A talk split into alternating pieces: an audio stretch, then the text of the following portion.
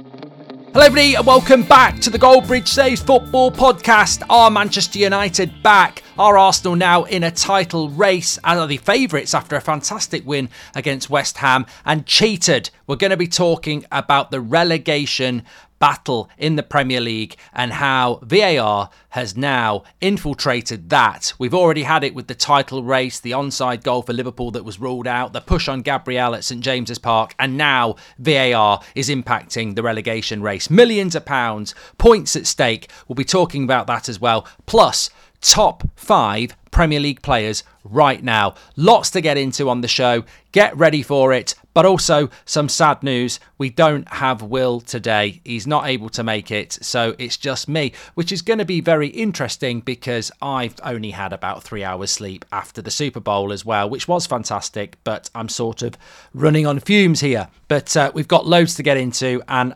Very, very, very much looking forward to getting into it with you as well. So get interactive in the comments, especially with your top five Premier League players right now and your thoughts on everything that's going to come on. And we're still going to play Guess Who. How that's going to work, I don't know, but we'll give it a go. Okay, let's get into it then. Manchester United with a fantastic win at Aston Villa over the weekend. Are they back? What do you say to that, Ten Hag outers? Sit down and take your medicine, whatever that is, because Manchester United have certainly silenced their critics in recent weeks. Three fantastic wins in the Premier League. They've always struggled, you know, with beating teams away in the top, especially in the top half of the Premier League. But over the last three games, we've been to Wolves, top half, we've been to Villa, top half and won, and we've also beaten West Ham, who are in the top half. So it's not just three big wins in a row for Manchester United that puts them back into the top four race.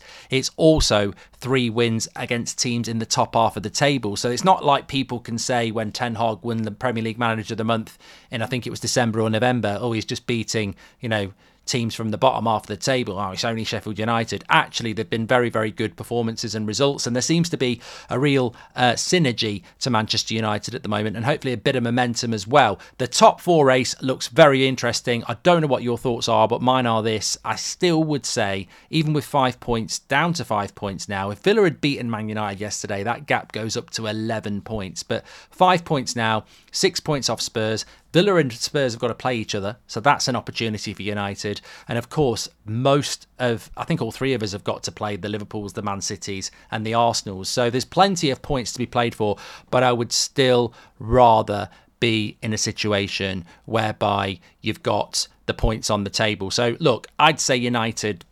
Look, we're in a race for top four, and, and if you'd said to me three weeks ago that we'd even be in this opportunity and situation, I'd have bitten your hands off, quite literally. Actually, not literally. That would be um, that would be a criminal offence and painful, and probably not taste very nice for me either. But it's it's a big, big situation for Manchester United, because actually the season was drifting towards nothingness. Out of Europe before Christmas, uh, not in the Carabao Cup, not in a race for top four. Looking like you're fighting for Conference League or Europa League football in the league, cut adrift, and actually the season now has a bit of something to it. We're still in the F A Cup and we're still very much in a race for top four, and the prize is big. That Champions League's going to change, isn't it, next year, which means more money, more exposure. It's absolutely essential for Manchester United to be in that. And it just puts a bit of pressure on it, doesn't it? It puts a bit of pressure onto Spurs and Aston Villa. Can they feel that pressure? It's a bit like the prodigy. Come play the game, I'll test you. And uh, I think United will test it. But look, I, what I would say as well is this season, it's not easy to go and win three games in a row. And I also think that injuries have been so fundamental in United's struggles this season. Luke Shaw went off against Villa. Martinez went off against West Ham. So injuries could still have a big impact. United haven't got a left-back at the moment. They've only got one striker. So I still think points on the board are good. But having said that, out of those three teams, only one of them is currently in Europe, and that is Aston Villa. And I think they'll take that seriously as well. So, look, maybe even fifth place. What do you think about that, actually? Do you think fifth place will get us into the Champions League in, in the Premier League this year? Last few years, it would have done. Remember, it's about how your country performs across Europe this season. You will get two bonus places in the Champions League. And over the last five years, I think England has been in the top two for four of the last five years. So if Man City, Arsenal, Villa, Liverpool, Brighton, do well in the Europa League, Conference League and the Premier League, that could lead to fifth place being a spot as well, in which case United have got two bites of the cherry, so have Villa and so have Spurs. So massive, massive weeks ahead, but Man United have certainly made it interesting, and that's what we want in the Premier League. We want it to be interesting. We want a relegation battle, we want a top four battle, and we want a title race, and we've certainly got that at the moment, haven't we? So that's the top four dealt with. I keep feel like going, Will, what do you think? But I know I just won't get anything back.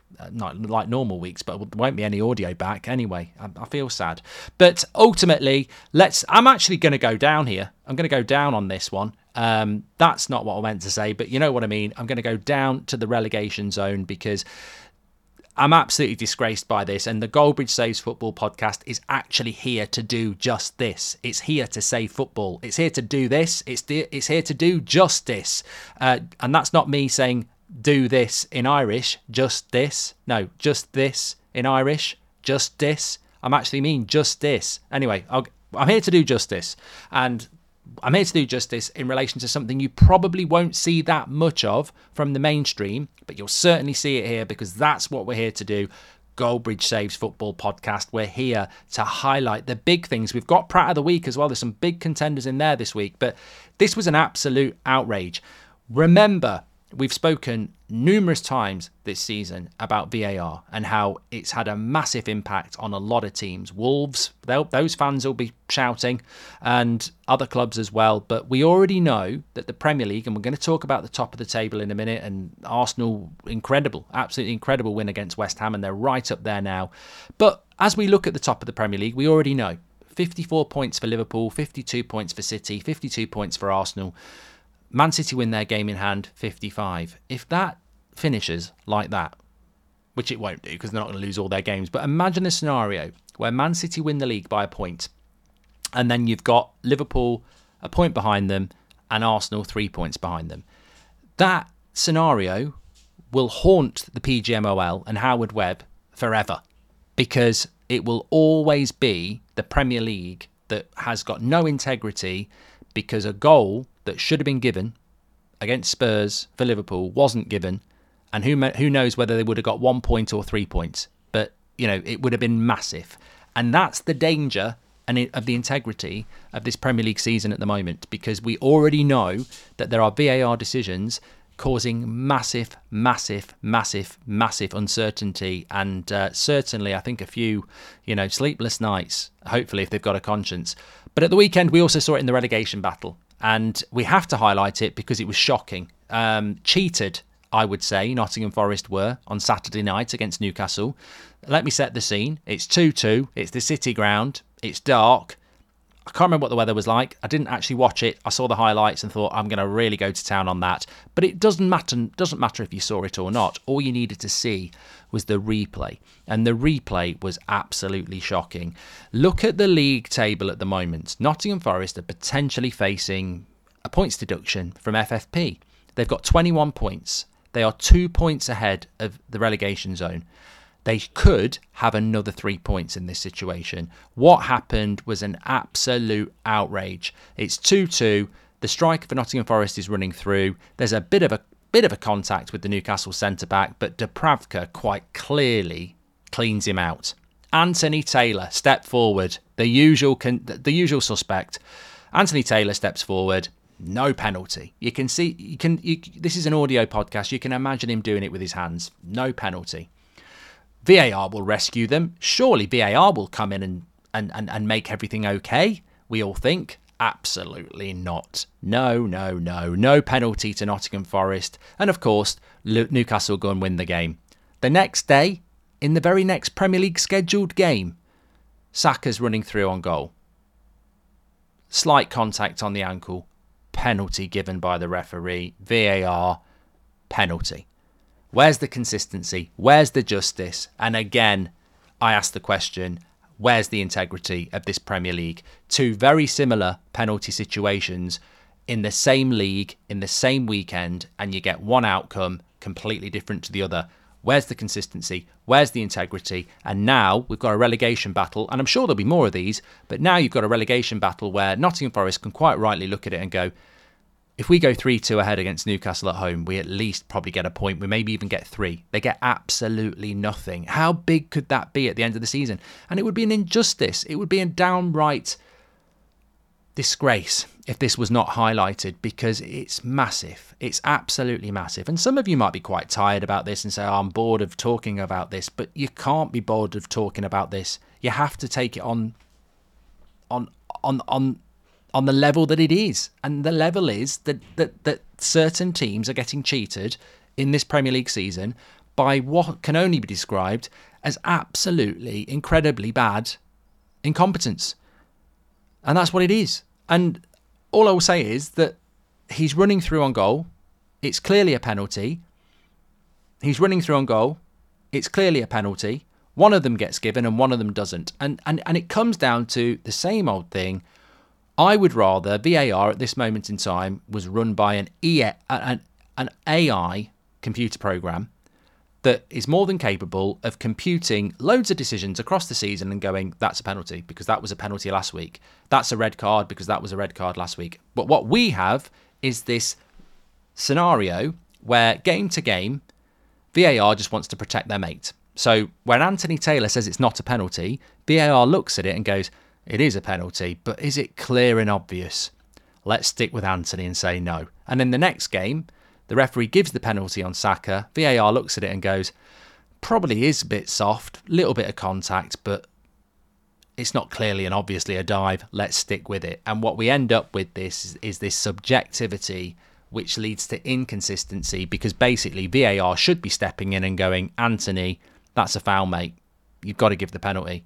And then the Saka one, there's contact there, it's a foul, and then you get the consistency. So it's wrong, it's a disgrace, and Nottingham Forest have been cheated, and I think a lot of teams will feel like this this season. I've never known a, a league season like it. It's a disgrace, and the integrity of the league is massively, massively suffering for it, and that's what we're here to do on this podcast, is call out that sort of thing in this league. So let us know what your comments are on that, because it's becoming, the sad thing is it's becoming the norm. It's becoming the norm in this league, and, and it's not acceptable by any stretch of the imagination. Um, I want to talk about the top of the Premier League as well, but I just want to in segue into this point here, because we've got Pratt of the Week to come, but I also wanted to just bring in top five Premier League players in the Premier League at the moment. I was asked this at the weekend, and I thought this would be a great little topic on the podcast where people can drop their comments in. Let us know what you think on this, because I'm I've got a definitive top five. You might agree with it, you might not, but I agree with it because it's my choice and I'm not changing it. And you can moan about it in the comments, but I'm not for changing, because there will obviously be some variations. Of course, you've got to take into account um, form, but I've really just gone on ability on this, who I think are the top five best players in the Premier League. I've not ranked them in any order. That probably would have been a good idea to do, but I didn't. I, I just went definitively with this five. So they're not in any order, but my t- I suppose I better rank them, actually. Um, that's going to take me a couple of seconds in my head. Okay, I'm going to rank them. I'm going to go your number one, your number three, your number two, your number four, and your number five. Okay, number five, Saka at Arsenal. I just think he's such an incredible player with amazing consistency, and he's been doing it to, uh, for the last two or three years for Arsenal, taking on that responsibility. He is the Salah of Arsenal, and um, such a focal point of their team. Recency bias recently, funnily enough, has been, you know, sort of slating him a little bit, but I think his consistency over the last three years especially, I think he's a fantastic player, and, and he's a major, major, major player for England in the Euros in the summer. So I'd have Saka at number five. Uh, number four, I'm going to go with Erling Haaland, uh, best striker in the league. Not taking anything away from him, because people would say, well, if he's the best striker in the league, why is he not number one? But strikers score goals, and he's very, very good at it. But the players I've got ahead of him, I think, are more technical players. So I've got Erling Haaland as number four, who potentially is the best striker in the world, in my opinion, as well. So if he's the best striker in the world, why is he not the best player in the Premier League? Because, as I said, I've got more technical players ahead of him. He's a fantastic goal scorer. He's my number four. Uh, number three, I've got uh, Son at Spurs. Um, massive, massive fan of his, and I have been for years. I think if he was playing for Liverpool or playing for Man City, you know, he probably would be winning the big accolades that he can't win at Spurs. But uh, I think he's a fantastic player, Son, and uh, I'd argue his place in the top five uh, any day of the week and on a Sunday. Number two, Kevin De Bruyne. Um, like him or loathe him, Does anybody loathe him? I don't know. I don't know why I said that, actually. He's a he's a very good player. Um, yeah, he is. And and on and after Super Bowl weekend, where we're admiring the genius of the quarterback Patrick Mahomes as he wins his third Super Bowl, um, I think with Kevin De Bruyne, you've got that player now who's just almost like a quarterback in football. He can just ping these passes and shots, and yeah, his experience has been uh, an ability has been in, invaluable for Man City in recent weeks. So I'd still say Kevin De Bruyne is in the top five Premier League players at the moment, and I'd certainly have him at number two. And the number one might not be a surprise to everybody, but of course it has to be Scott McTominay. The goals speak for themselves, you know, and, and I'd argue this with anybody. But on a serious note, I think, yeah, won't surprise many. Might surprise me because it's a Liverpool player, but that in itself just tells you how good I think he is, that I'm picking a Liverpool player. Uh, Mo Salah, I think he is the best player in the Premier League, and I think he's proven himself that with consistency and quality. And um, as I, I think he's going to have a massive part in this Premier League title as well. As we've seen Kevin De Bruyne come back, Liverpool have been doing well without him, but I think with Salah back, it's important they get him back, and he would be who I think is currently the best player in the Premier League. So that's my five. Salah, Son, De Bruyne, Haaland and Saka. What's your top five? Let me know. Um, anyway, back on to more topical action. Weren't Arsenal incredible at the weekend? We did a poll on that statement and it was actually fifty-fifty because some people don't want to acknowledge Arsenal did well at the weekend and are doing well. In fact, I think there's some people in the Arsenal fan base that don't want to acknowledge this, which I find quite interesting because we've got this with Manchester United at the moment. There's there's an element of our fan base that's made their mind up on Eric Ten Hag. And there was numerous clips floating around on Twitter actually yesterday and tweets as well of reactions from United fans, inverted fingers, uh, fingers because after the winner against Wolves when Mainoo scored, after the winner when McTominay scored against Aston Villa, both those goals very late on. And these people who are Manchester United fans reacting with almost resigned defeat because I presume they're not over the moon that United have won late on because they want to get rid of the manager. Is that not a sad modern phenomenon in the game? Let me know your thoughts on this because it's something I've seen creeping in more and more where people sort of get locked into the stubbornness and ego of being right that it takes away from their enjoyment of what they're actually in football for, to support your team. Um, it really genuinely does happen, and it's not exclusive to Manchester United. It's actually happening with Arsenal fans. I see people on social media who are Arsenal fans who are still Arteta, and they're still talking about it. Even though he's taken a team, look, granted, the first couple of years were a bit shaky. The T-shirts were printed and I think some people thought they could get him out of the football club and he deserved to go. But in the last couple of years, got them back into the Champions League, title race last year, title race again this year. But there still seems to be that element of the Arsenal fan base that just aren't in on Arteta. See it with the Chelsea fan base as well. You know, Poch is the biggest fraud ever. Sack him now and bring Jose back. Look, it's always going to be about opinion, but I do think that it is a bit more of a modern phenomenon because of the access to social media, maybe, I don't know, but I, I think it takes away the enjoyment. I've never had this, and, and, and it's incredible because over the last ten years, we've sacked so many managers, you'd almost get used to that cycle of going, get him out, get him out, but I've just never been about that, never been about that. I think always you want your team to win. You want your team to win because I've, I'm long in the tooth and to know that really when a manager needs to go, they will go. You know, a, a reprieve win won't save them in the long term. So look, back on course. Arsenal beat Liverpool last week. Didn't fancy them to beat West Ham. I think I don't think me either me or Will predicted they would win that game. In fact, anybody I spoke to thought that that'll be a tough game for Arsenal and typical that they beat Liverpool and then they go to West Ham and they don't win. They're four nil up at half-time. They win the game six nil. And at, and at this point, I think you've just got to acknowledge the fact that this is incredible from Arsenal. I don't think they've got the squad that Man City have got. In fact, I don't think it. I know it. And I don't actually think they've got the same squad as Liverpool. And yet here they are, two points off the top, two big wins. They've got a good run of fixtures now, all the way through till when they play Man City in April. I look at it and I go, when they go to the Etihad in April, they should be at least three points close to Man City in April, which means another title race all the way through the season. And if they're in the latter stages of the Champions League, That is incredible, because I still look at Arsenal and I still don't think they can win the league because they haven't got a striker. They're so reliant on Declan Rice in that midfield in relation to if anything happens to him, who who plays. And I, I still don't think they've got fullbacks. So look, I think what Arsenal are doing is incredible at the moment. Who do you think is actually title favourites? I mean, it's still got to be Man City. But I tell you what, Man City have got a good couple of fixtures still, but then they've got Liverpool. I think they've got a few games in between that that could be potentially difficult. They've got Man United.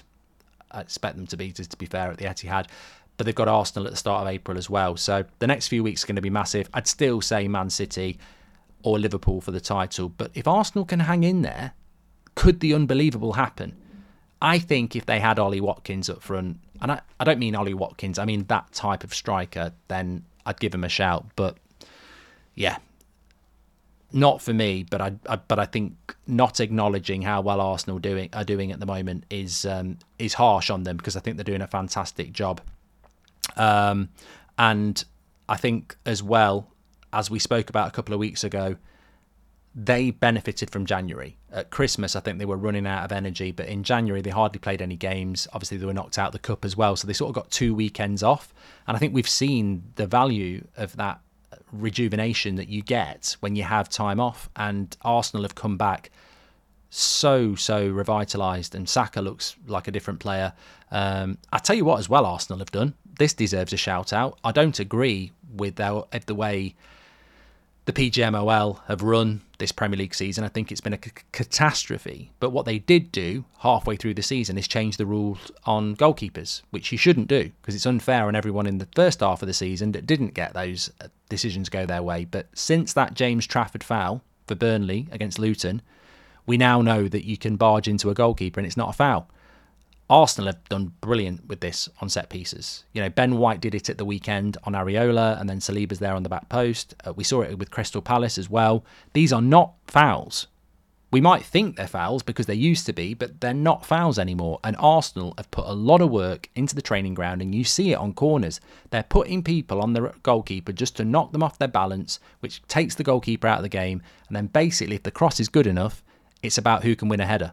And Gabriel and Saliba have done really, really well in relation to this. So, look, Arsenal are cooking at the moment. They've got momentum, and I think a lot of people were writing them off, myself included, um, in relation to a title race, but they've gone and got two massive wins against Liverpool and West Ham, and they put themselves right back in amongst it.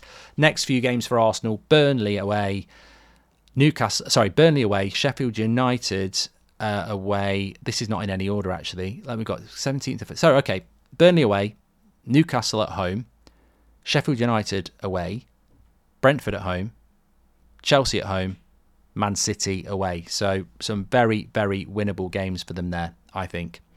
Um, we're going to do some either-ors, which I'm sort of going to set up and uh, answer myself. But let's do Prat of the Week. You're a prat, he's a prat, she's a prat, they're whiny. Now it's time for Prat of the Week. One, two, three. So there's a few good Prat of the Week contenders for you this week, and I have to start off with one that's very close to my heart. It annoyed me. I think I've become quite mellow in my, um, um, certainly on That's Football, and, and, and I think in the main on the United Stand recently. I think I've become a lot more mellow in my ability not to get wound up by things unless it's anything to do with V A R. But I tell you what, Douglas Luiz absolutely got me going in the wrong way in the Villa Man United game. That goal he scored and gets down on his hands and knees and shaking his shoulders at Varane. It was actually at a United player. Initially, I thought he was doing it to the crowd behind the goal. He was doing it at a Man United player, and I thought, that is shithousery of the highest order. I would love it if it came back and bit him in the arse, and of course it did. Um, we've seen Morpay doing this a lot recently, and it's bit him on the arse every time he's done it with his celebrations or winding up Kyle Walker. And Douglas Luiz got what I call the biggest dose of justice medicine we've seen of the season, and it was absolutely fantastic. But it doesn't negate the fact that, yes, you are a contender for Prat of the Week, because at one one, with a long time to go, dancing in front of a player is never a good look, and actually it didn't work out that well in the end. So take your dancing off to Strictly Come Dancing. It's not welcome on a Premier League field, you absolute prat. Um, I've got, I've got the, the, some of these are actually Will's. So he's got second contender for Pratt of the Week, Mark Goldbridge for bigging up Luton Town after slating them all season. What? Well, there's nothing wrong with that, because uh, I realised that the, my demograph in Luton is not as high as it could be. Um, just a glimpse of where my demograph does quite well, that is most listeners in the U K. We've actually got a very strong demograph in Newcastle, Liverpool, Sheffield and Leeds, which is quite surprising for a Manchester United fan. But in Luton, it is severely lacking. So um, me and Will and the producers were talking about this, and I said, look, what can I do to be more popular in Luton? And uh, other than opening up uh, a Greggs, um, not me opening up the Greggs, but they open up a brand and I just come in, cut the ribbon and say welcome to Greggs in Luton. Um, actually, just being nicer about Luton Town was suggested. I I I I I I, I, I posed this uh, and then realised this would be better than having to go to Luton and opening up a new branch of Greggs. So here I am, uh, bigging up Luton. But look, I think with Luton, I've said it before. I listened to their chairman back in October, and he was saying, "We've put this plan in place that we will start to get most of our points in the second half of the season." And when I saw it happening, I thought, well, you know what? That's not just pure luck. They've they've actually put a plan in place here. And um, as I said about the relegation battle in V A R and that Nottingham Forest thing, there is a relegation battle. And I think, you know, wrongly a few weeks ago, I was like, Luton and Sheffield United and Burnley are just all going to go down. There's no contest. It's going to be the worst relegation battle in ever, ever. And Luton have made a fist of it. So I applaud them for that, because as a fan of football, I love football and the podcast is all about that. We want to be talking about relegation battles in April as much as we want to be talking about title races and top four races as well. So Luton have certainly deserved the credit. I mean, I've got to say, having beaten Brighton and, you know, scored four goals at Newcastle and getting a draw there, and beaten Newcastle at home recently as well, I thought Sheffield United at home would be a straightforward three points for them. But, you know, this Premier League is so unpredictable, isn't it? Uh, as I've said a few times, if you had an accumulator at the weekends, you need you need investigating, because some of those results were just completely out of the blue, weren't they? Like Brent, Brentford winning at Wolves was a shocker, but Sheffield United beating Luton.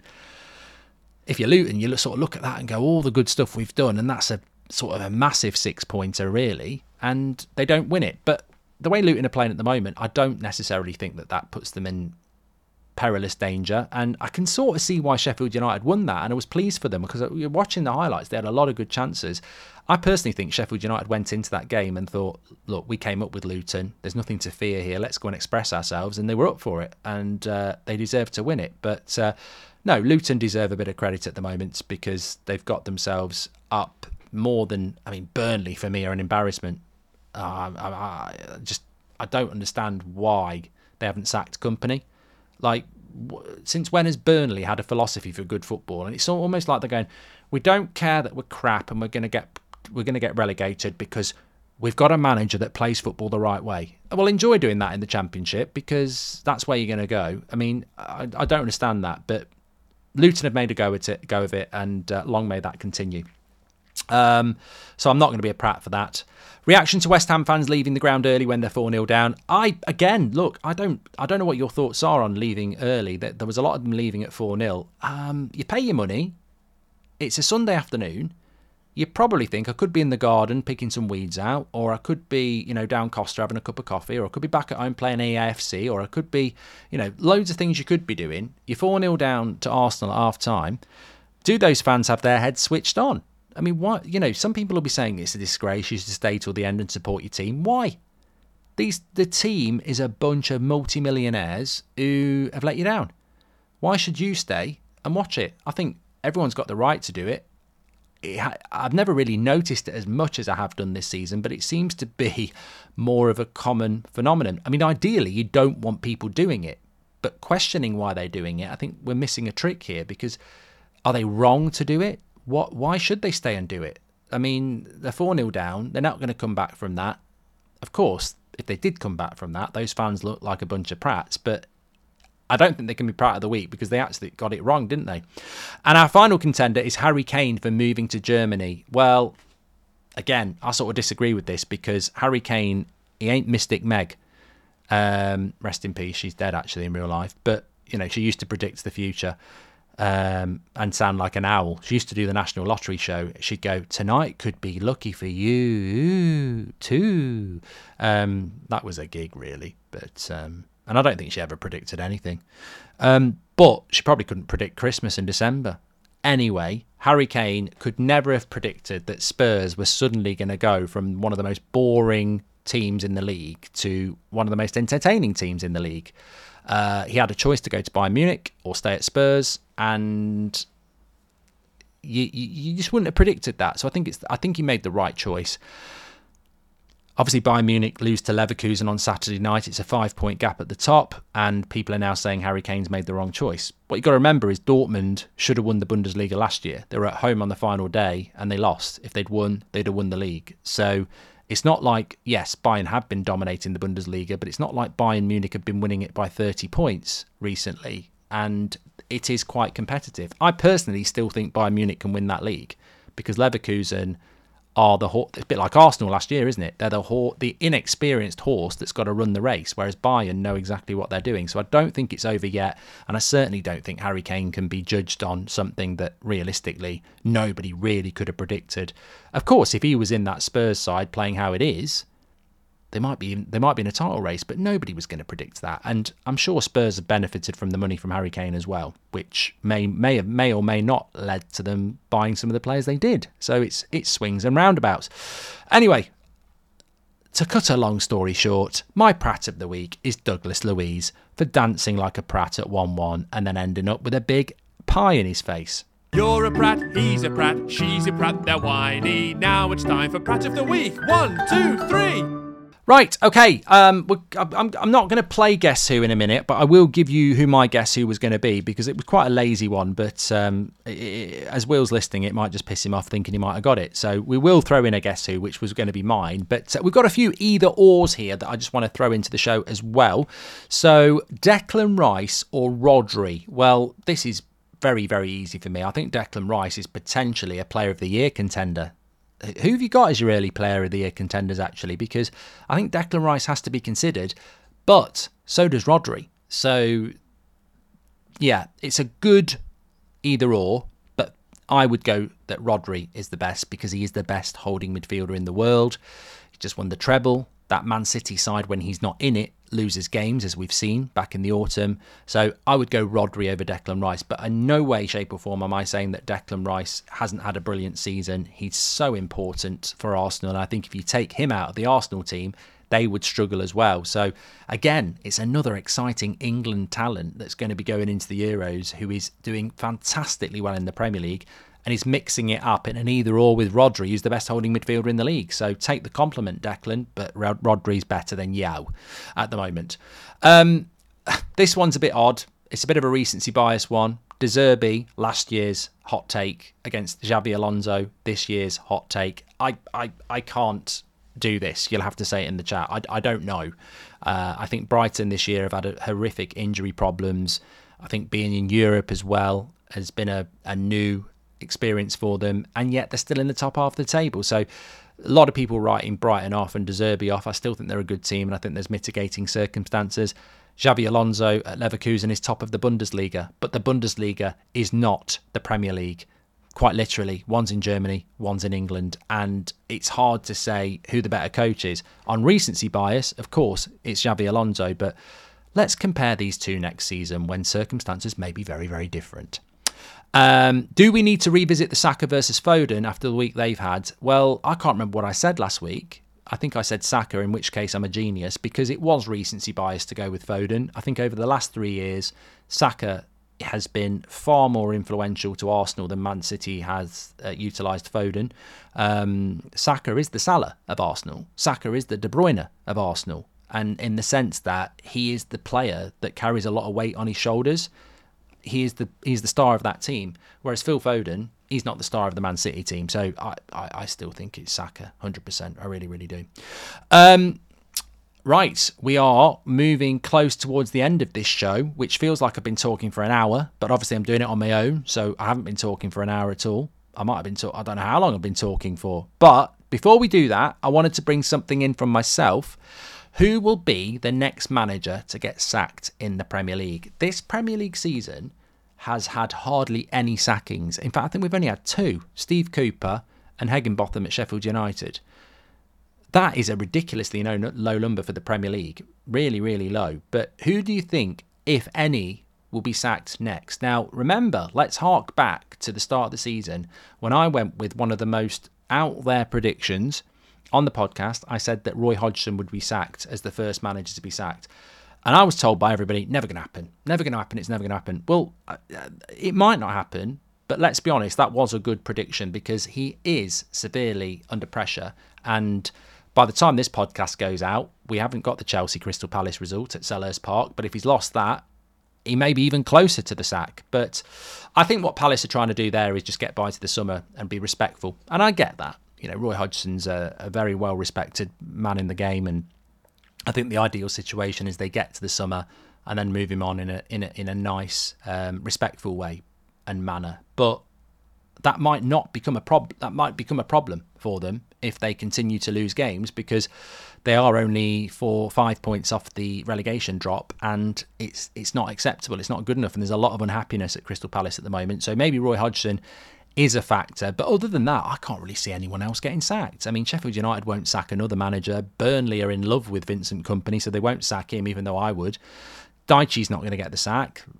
Rob Edwards is not going to get the sack at Luton. Um, Forest have already sacked a manager, so they won't do it. Thomas Frank's not going to get the sack. The Bournemouth coach, the Fulham coach. So, to be honest with you, I quite like it in a way. There's a lot of stability in the Premier League with their managers this season. And I would probably say no one's going to get sacked, or Hodgson will get sacked this season. That's the only thing I can see. So, uh, there we go. Um, I've got a question here as well. Who would you most like to see perform at half-time in the Carabao Cup final? Well, it's the Carabao Cup final. It's not the Super Bowl. So um, we'd probably be lucky to get Ollie Murs, although he'd love to do the Carabao Cup final. He'll do anything. But um, I presume this is to do with the Super Bowl and the elements you'd like to see brought into the Premier League. Look, I think it's... I think how long they sit... I mean, it's about half an hour in it, in the Super Bowl with Usher the other night. Uh, Rihanna last year.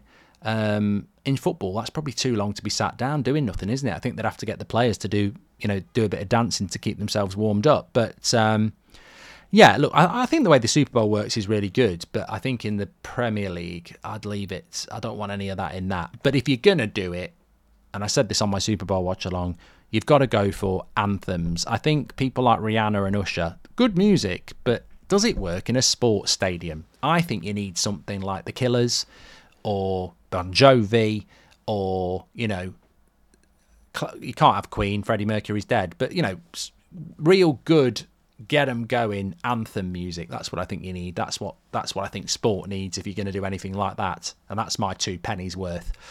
Right, I'm going to do my guess who here. Um, overall, I'm winning eight three. So I'm I, I'm partial to say that if Will gets this, he can just have it out of pure sympathy. But um He pro- I'm not gonna. I'm not gonna do his, but I will do yours. I know a lot of people like this at home, so I will tell you. I'm gonna give you all five clues, and then you can what you get it on. You know at home. Okay. So clue one: who am I? Guess who? I have thirty-eight caps for England, and I'm currently forty-six years of age. Obviously, he's not still playing. So thirty-eight caps for England and forty-six years of age. Get your guesses in your head. Have a little think. That's what it's all about, I know.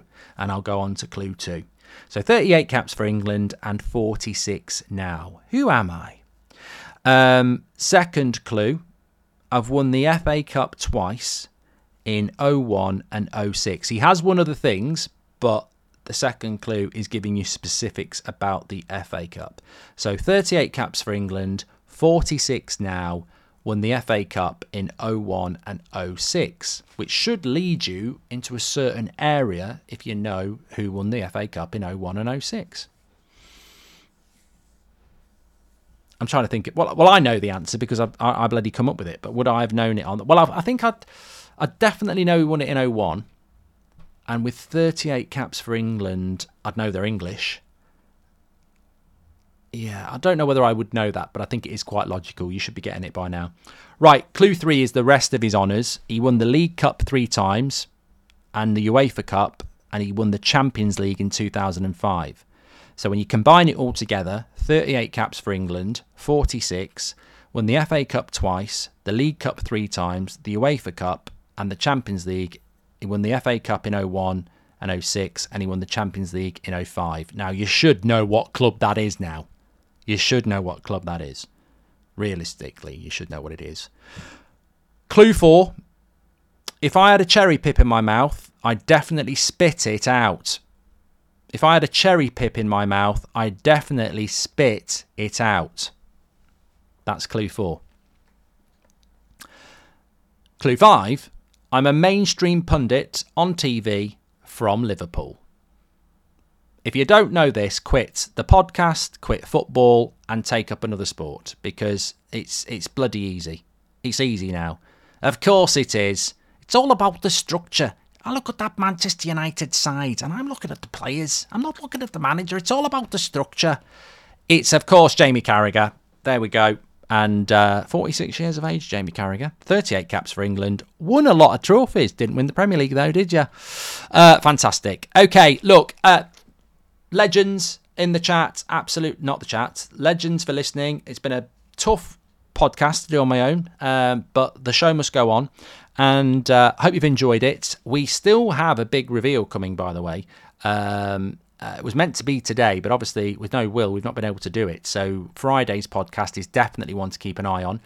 Do not forget to give us a follow and five stars if you haven't done that. And also, more importantly, give us your top five Premier League players at the moment. Uh, I'd love to know what your thoughts are on that as well.